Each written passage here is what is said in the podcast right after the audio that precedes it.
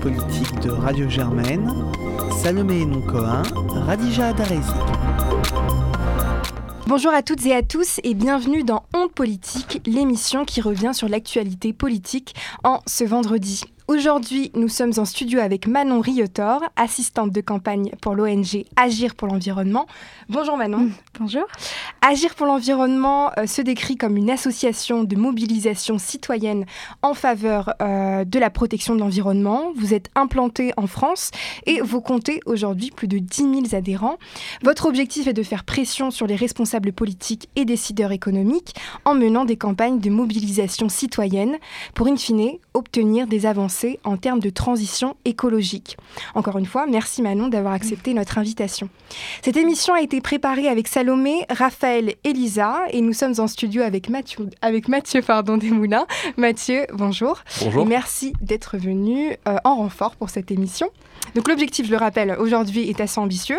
Nous allons tenter de comprendre les enjeux autour des additifs. Ils sont présents dans beaucoup d'aliments euh, que nous consommons, considérés comme nocifs pour la santé. Ils sont décriés par des ONG comme Greenpeace ou encore comme Foodwatch, mais aussi comme Agir pour l'environnement. Et récemment, c'est le 171, un additif qui entre dans la composition de nombreux produits alimentaires, qui a été visé euh, par des plaintes dans une tribune du journal Le Monde. Et euh, comme tous les vendredis, nous allons essayer donc euh, de décrypter ce phénomène d'actualité. Et nous aurons également le bonheur de, retrouver la chronique de Salomé. On va commencer avec les questions, Mathieu. Je pense qu'il y a un point essentiel à aborder. C'est- On, on sur tous les paquets, par exemple, qu'on peut acheter en, en supermarché, garantie, sans additif ni conservateur. Je pense que pour beaucoup euh, de personnes qui nous écoutent, on ne sait pas ce que c'est un additif. Qu'est-ce qu'un additif alimentaire? Oui, alors un additif alimentaire, c'est un composant qu'on va ajouter intentionnellement dans un produit euh, pour remplir une fonction. Pour remplir une fonction comme euh, blanchir, opacifier, euh, voilà, colorer, euh, antioxydant aussi. Et euh, voilà, on, va les repérer dans les produits avec la mention E en Europe, donc E E171, E551. Et, euh, et en fait, tous les additifs ne sont pas dangereux, c'est pas vrai. Euh, par contre, on sait que les aliments ultra transformés, c'est-à-dire ceux qui contiennent beaucoup d'additifs, c'est ceux qui, ont, qui sont industriels, qui ont une longue liste d'additifs dans leur composition, euh, ils sont mauvais pour la, san- pour la santé. Donc, euh, donc voilà, c'est là c'est un problème parce que dans l'Union européenne, il y a environ 300 additifs qui sont autorisés et on commence euh, à se rendre compte que certains sont dangereux. Donc, Mais en, en quoi est-ce qu'ils sont dangereux? Comment est-ce qu'ils impactent la santé des Voilà. consommateurs? Donc alors ça, certains causent des troubles du comportement, notamment chez l'enfant. Donc, par exemple l'hyperactivité. Et d'autres peuvent développer des, des lésions précancéreuses. Donc euh, comme, euh, comme certaines études ont pu, le prou- ont pu le prouver sur le dioxyde de titane. Mais je vais y revenir après. Et donc, euh, on parlait surtout des, euh, donc de des, des troubles chez l'enfant. Il y a beaucoup d'additifs, notamment dans les produits qui sont très transformés, comme les Mm. gâteaux, etc. Mm. Et euh, comment est-ce que on peut laisser finalement le- des produits comme ça sur le marché? C'est juste, en fait, c'est juste qu'ils sont autorisés. Donc pour l'instant, c'est le problème de tous les, comment dire, de tous les, les sujets consommateurs santé, c'est que c'est des effets euh, généralement cocktails aussi. C'est-à-dire qu'on ne connaît pas du tout l'impact euh, euh, de, de tous ces mélanges additifs. D'accord. Voilà. Donc euh, et aussi c'est des effets sur le long terme. C'est-à-dire qu'on n'a pas encore euh, des il n'y a pas eu des- plein de morts en raison des additifs. Donc, du coup, c'est encore difficile d'interdire. Par contre, on peut appliquer le principe de précaution. Donc, il faut pour ça prouver, montrer qu'il peut y avoir un danger. Et, euh, et c'est c'est ça qui est difficile à, à appliquer pour l'instant. Parce qu'aujourd'hui, on n'arrive pas à prouver qu'il y a un danger. Et il y a des études. Alors moi, je suis spécialisée dans le dioxyde de titane, donc le D'accord. E171. Donc c'est-à-dire qu'il y a des études qui ont prouvé que le dioxyde de titane était euh, dangereux, notamment sous forme nanoparticulaire. Euh, alors une nanoparticule, si vous voulez que je vous explique, c'est une, On veut que vous c'est une- expliquiez. c'est une particule extrêmement fine et donc euh, avec des propriétés décuplées. Donc, En fait, euh, c'est la version miniaturisée euh, d'un additif qui, est, qui a des pouvoirs décuplés. Alors, en fait, euh, les additifs, donc je vais vous prendre le- l'exemple du dioxyde de titane pour que ce soit clair. Prenons un exemple, là, ça, Voilà. ça va être pratique. Euh, c'est une, c'est une roche. C'est une roche qu'ensuite on va transformer en poudre. Et dans une poudre, donc c'est plein de petites particules. Et il y a des particules qui sont petites, donc des microparticules. Et il y en a qui sont encore plus petites, c'est les nanoparticules. Et euh, ces nanoparticules, elles ont des propriétés, donc euh, comme je l'ai dit, euh, décuplées. Et le problème, c'est qu'elles sont si petites qu'elles peuvent franchir les barrières biologiques de l'être humain. Donc, par exemple, le elles peuvent s'accumuler ensuite dans des organes comme le cerveau, l'estomac, etc. Et en s'accumulant, elles peuvent ensuite poser des problèmes de santé. il y a une étude de l'INRA qui a montré ce phénomène sur des rats. C'est-à-dire qu'on a vu que des rats qui consommaient du dioxyde de titane, ils commençaient à développer des, lésions précancéreuses. Donc euh, nous, on dit qu'en vertu du principe de précaution, euh, il faudrait l'interdire, euh, l'interdire dans les aliments, surtout que le dioxyde de titane est inutile. en tant que il n'a il aucune, aucune propriété aucune propriété dans les aliments il sert juste à blanchir ou à rendre plus brillant un bonbon. Donc c'est surtout à destination des enfants. Donc c'est-à-dire qu'on sait qu'il y a un, danger potentiel. Mhm. Alors euh, à quoi ça sert de le mettre dans un aliment? Complètement. Et juste pour avoir encore plus de précision, peut-être pour élargir notre champ, en, 2017, Agir pour l'environnement publiait une base de données euh, répertoriant plus de 200 produits alimentaires suspectés pardon, de contenir des nanoparticules. Donc cette étude, euh, est-ce qu'elle a, selon vous, permis de faire avancer les choses au niveau de la législation ou, Qu'est-ce que ça, qu'est-ce qu'elle a permis cette étude? Alors en fait, nous notre base de données, elle est sur internet, donc elle est publique avec plein d'aliments euh, euh, qui contenaient donc euh, des additifs susceptibles de contenir des nanoparticules. Donc il y a le E171, mais il y a aussi le E551, dioxyde de silicium, et le E172. Et en fait, ça a eu un impact surtout sur les industriels. C'est-à-dire qu'eux nous ont dit, OK, on a vu que notre produit était sur votre base de données, on se rend compte qu'il y a une grosse polémique autour de tout ça, donc on va supprimer le 171, est-ce que vous pouvez l'indiquer? Donc au niveau des industriels, ça a eu un gros impact. Et au niveau politique, oui, ça a eu un impact aussi parce que... Sur les industriels, ce n'était pas simplement un moyen de se donner bonne conscience, de dire, bah, en fait, on est fiché, alors on, le retire? C'est possible, mais ça, ça, a fonctionné au moins. Mm. Et euh, au niveau politique, en fait, euh, on a gagné puisque l'article 53 de la loi EGalim, c'est mm-hmm. la loi qui résulte des États généraux de l'alimentation. Donc, euh, dans cette loi, l'article 53 va préciser la suspension du dioxyde de titane.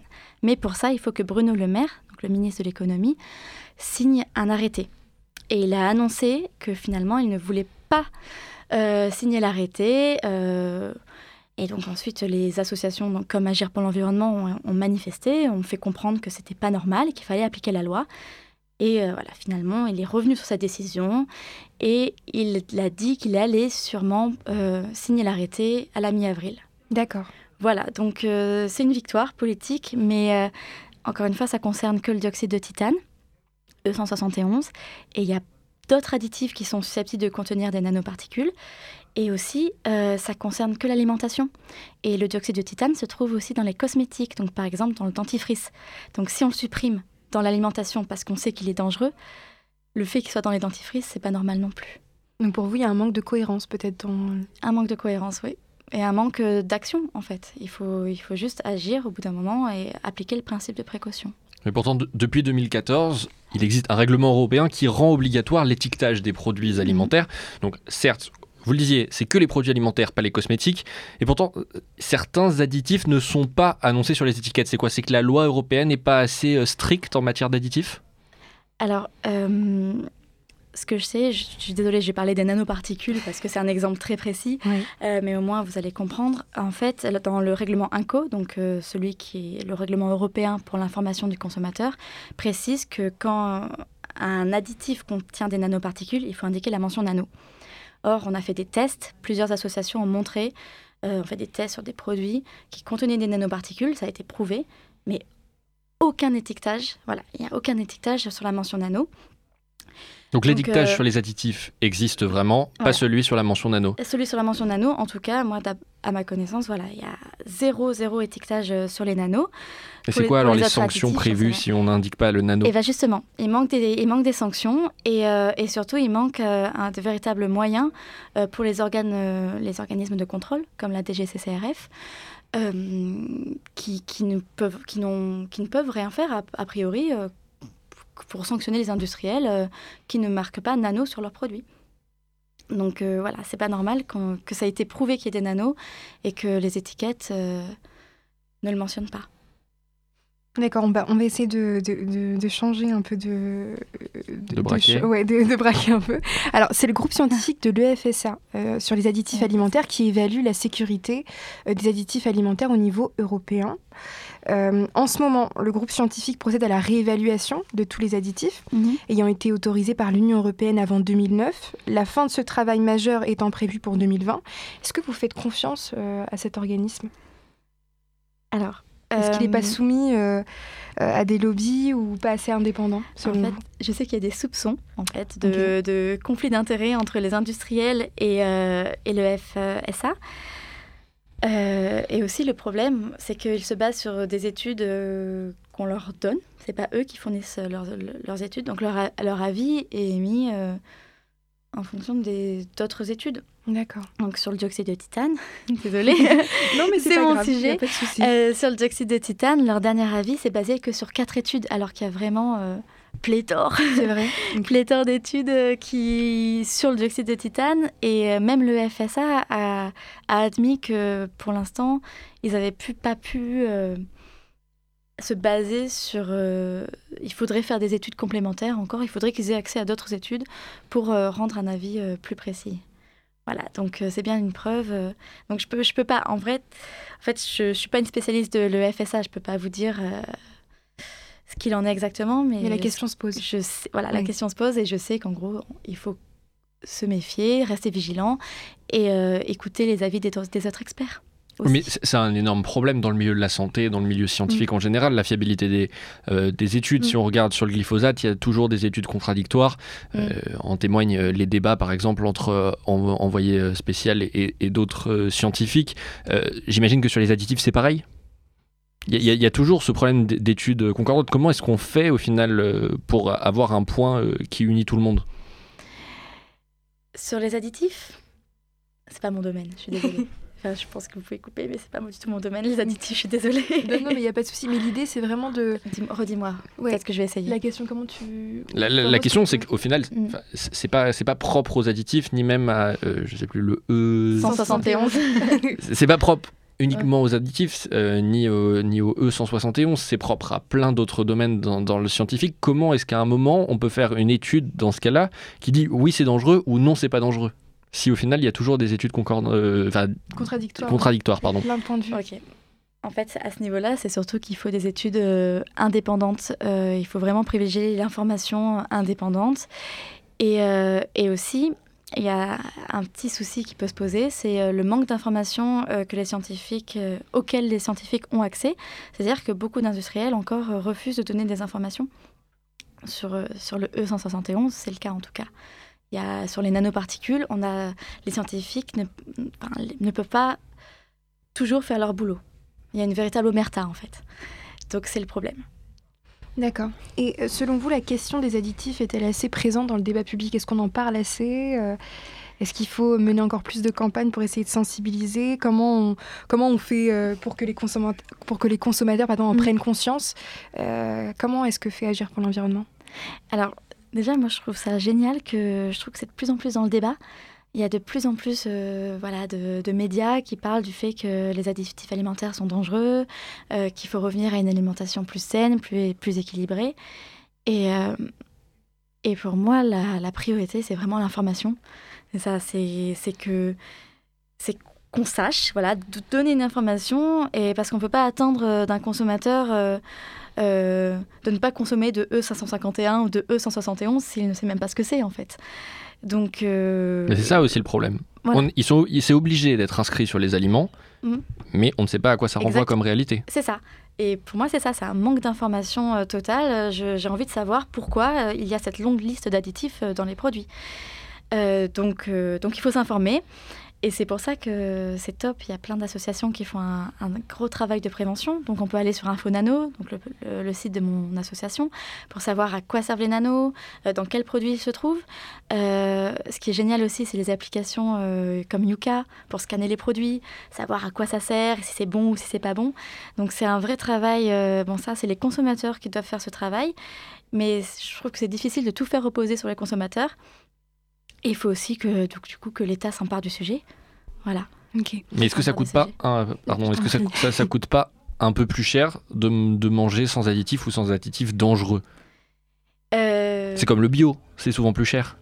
C'est c'est plus cher. Après, c'est. euh, bon, ça, c'est un autre souci. C'est un problème de subvention, etc. Euh, et c'est aussi. euh, il faut savoir. euh, c'est difficile, je trouve, de dire aux gens consommez bio. euh, parce que c'est mieux, mieux pour votre santé euh, et c'est- de votre faute. euh, c'est de votre faute si vous mangez des produits industriels. C'est pas vrai du tout en fait. Et c'est pour ça que je dis que c'est aussi le, rôle, le rôle des industriels et de l'État de faire quelque chose pour privilégier une alimentation plus saine et, et que tout le monde puisse y avoir accès. Par contre, après, c'est aussi une question de balance. Si on consomme moins de viande, peut-être qu'on aura plus de possibilités, plus de sous à mettre dans euh, des légumes bio. Mais ça, c'est c'est que mon avis personnel. euh, C'est. D'accord. Voilà. Donc on va marquer juste une courte pause et on va aller voir euh, Salomé qui va nous, euh, donc, nous, nous parler de, de l'Europe et des additifs. Donc on, on va retrouver la chronique de Salomé. Tous les jours, du matin au soir, à chaque repas, en passant par la pause de 10 heures, le goûter et même l'apéro. À la maison, à la cantine, au restaurant, difficile d'échapper aux additifs. Dans les années 50-60, avec l'arrivée de l'industrie agroalimentaire, ces petits E, oui, la lettre E, ont envahi nos rayons de supermarché et surtout nos plats préparés. Leurs doux noms sont E236 pour l'acide formique, E385 pour l'éthylène diamine tétracétate, de calcium de disodium, E951 pour l'aspartame. Aujourd'hui, l'Union européenne en autorise 323, c'est sans compter les 3000 arômes qui ne font pas encore partie de cette régulation. Mais d'ailleurs, que sont ces additifs? Ce sont des substances ajoutées intentionnellement aux aliments par les industriels de l'agroalimentaire. Ils servent à colorer, sucrer, renforcer le goût ou prolonger la durée de vie des aliments. Par exemple, si votre jambon est si rose, c'est grâce aux additifs. Merci. Naturellement, la viande de porc n'est pas si colorée, mais les industriels ont ajouté du nitrite pour le rendre plus appétissant. Miam miam. Et d'ailleurs, l'industrie est même doublement gagnante, puisque les additifs permettent de réduire le coût de fabrication des aliments. Par exemple, s'ils fabriquent une tonne de glace à la vanille, ils peuvent utiliser soit 2 kg de gousse de vanille pour un coût de 780 euros, soit 300 grammes de vanilline pour un coût de 42 euros ou 25 grammes d'éthylvanilline synthétique pour un coût de 4 euros. Le calcul est donc vite fait. Euh, Dans l'Union européenne, tous les additifs alimentaires sont identifiés et toujours inclus dans la liste des ingrédients des aliments auxquels ils sont ajoutés. En bref, vous pouvez les trouver sur les étiquettes. Si vous êtes vraiment observateur, vous verrez aussi que la fonction de l'additif, colorant, conservateur et son nom exact sont également écrits. Le nom et les effets des additifs alimentaires sont connus par l'autorité européenne de la sécurité des aliments, mais depuis le mois d'octobre, l'Union s'active à tous les réévaluer pour que d'ici 2020, ils soient remis à jour. Un travail titanesque qui mobilise une vingtaine d'experts. Ils se focalisent principalement sur les colorants comme le rouge E128 qui est utilisé dans la production de saucisses ou de viande de burger. L'autorité européenne de sécurité des aliments le soupçonne en fait d'être cancérigène. Après 30 ans d'utilisation intensive de, nombreuses euh, de ces produits dans nos viandes, ce colorant devrait être interdit. Alors maintenant, je vous souhaite un très bon appétit. On revient avec, euh, avec nos questions et Mathieu, je, je te laisse euh, t'en occuper. Alors au début du mois de janvier, Bruno Le Maire, le ministre de l'économie, a annoncé la suspension du E171 pour le 15 avril prochain. On en parlait euh, dans la précédente partie. C'est donc un retour sur sa première déclaration dans laquelle il annonçait aux associations de défense de consommateurs et de l'environnement qu'il ne voulait pas le faire. Est-ce qu'au final, c'est une victoire pour l'APE Pour APE, oui. Oui, oui, c'est euh, c'est une grosse victoire parce que, en fait, ça, ça prouve surtout euh, que nous, en tant qu'association, et que les citoyens ont aussi euh, voix au chapitre, en fait. Que, qui ne pouvaient pas juste dire non, mais en fait, on ne veut pas le suspendre, on va revenir sur, notre, sur la loi, parce que c'était inscrit dans la loi. Il suffit juste qu'ils signent l'arrêté. Dire comme ça, bah non, finalement, je ne signerai pas l'arrêté. C'était revenir sur, euh, sur des décisions euh, et aussi sur, enfin, sur des, quelque chose d'acté. Donc du coup, nous, on a- le fait qu'on ait pu, pu dire euh, comment ça, ça ne se fait pas et qu'on qu'on est manifesté, ça a eu un impact. Il a dit je reviens sur ma décision.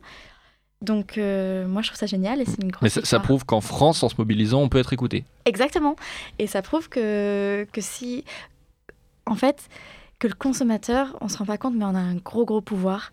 Juste en choisissant ce qu'on achète et en, agissant collectivement. C'est tout bête, mais rien qu'en signant une pétition contre le E171, ça peut faire bouger les choses. Nous, en tant qu'association, ensuite, on arrive avec euh, du matériel et avec une vraie légitimité.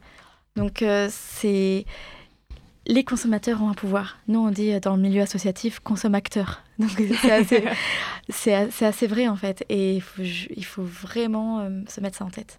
Et donc, on va rester sur la mobilisation. Y a une étude de 60 millions de consommateurs qui a été publiée à la fin du mois de janvier. Elle révélait la présence d'additifs alimentaires, mais pas seulement dans certains pains. Cette étude n'est pas la seule à mettre en avant la présence d'éléments dangereux dans les produits de notre alimentation quotidienne. La publication de toutes ces études ne risque-t-elle pas de faire tomber les consommateurs dans une sorte de paranoïa? Alors, c'est le risque, mais euh, c'est pas, c'est pas du tout l'effet que, qu'on attend. Et, euh, et c'est pas ça, en fait, qu'il faut retenir. C'est, c'est, faut pas se dire, euh, mon Dieu, on peut plus rien manger, euh, 20 ans, quitte à m'empoisonner. euh, tant Mais est-ce pis. que vous en avez, ça, des appels de, de- de consommateurs ou des choses comme ça qui... Oui, alors on- il y a plein de gens qui nous disent, qui, qui nous écrivent. En fait, c'est pour nous dire, bah, du coup, comment je fais?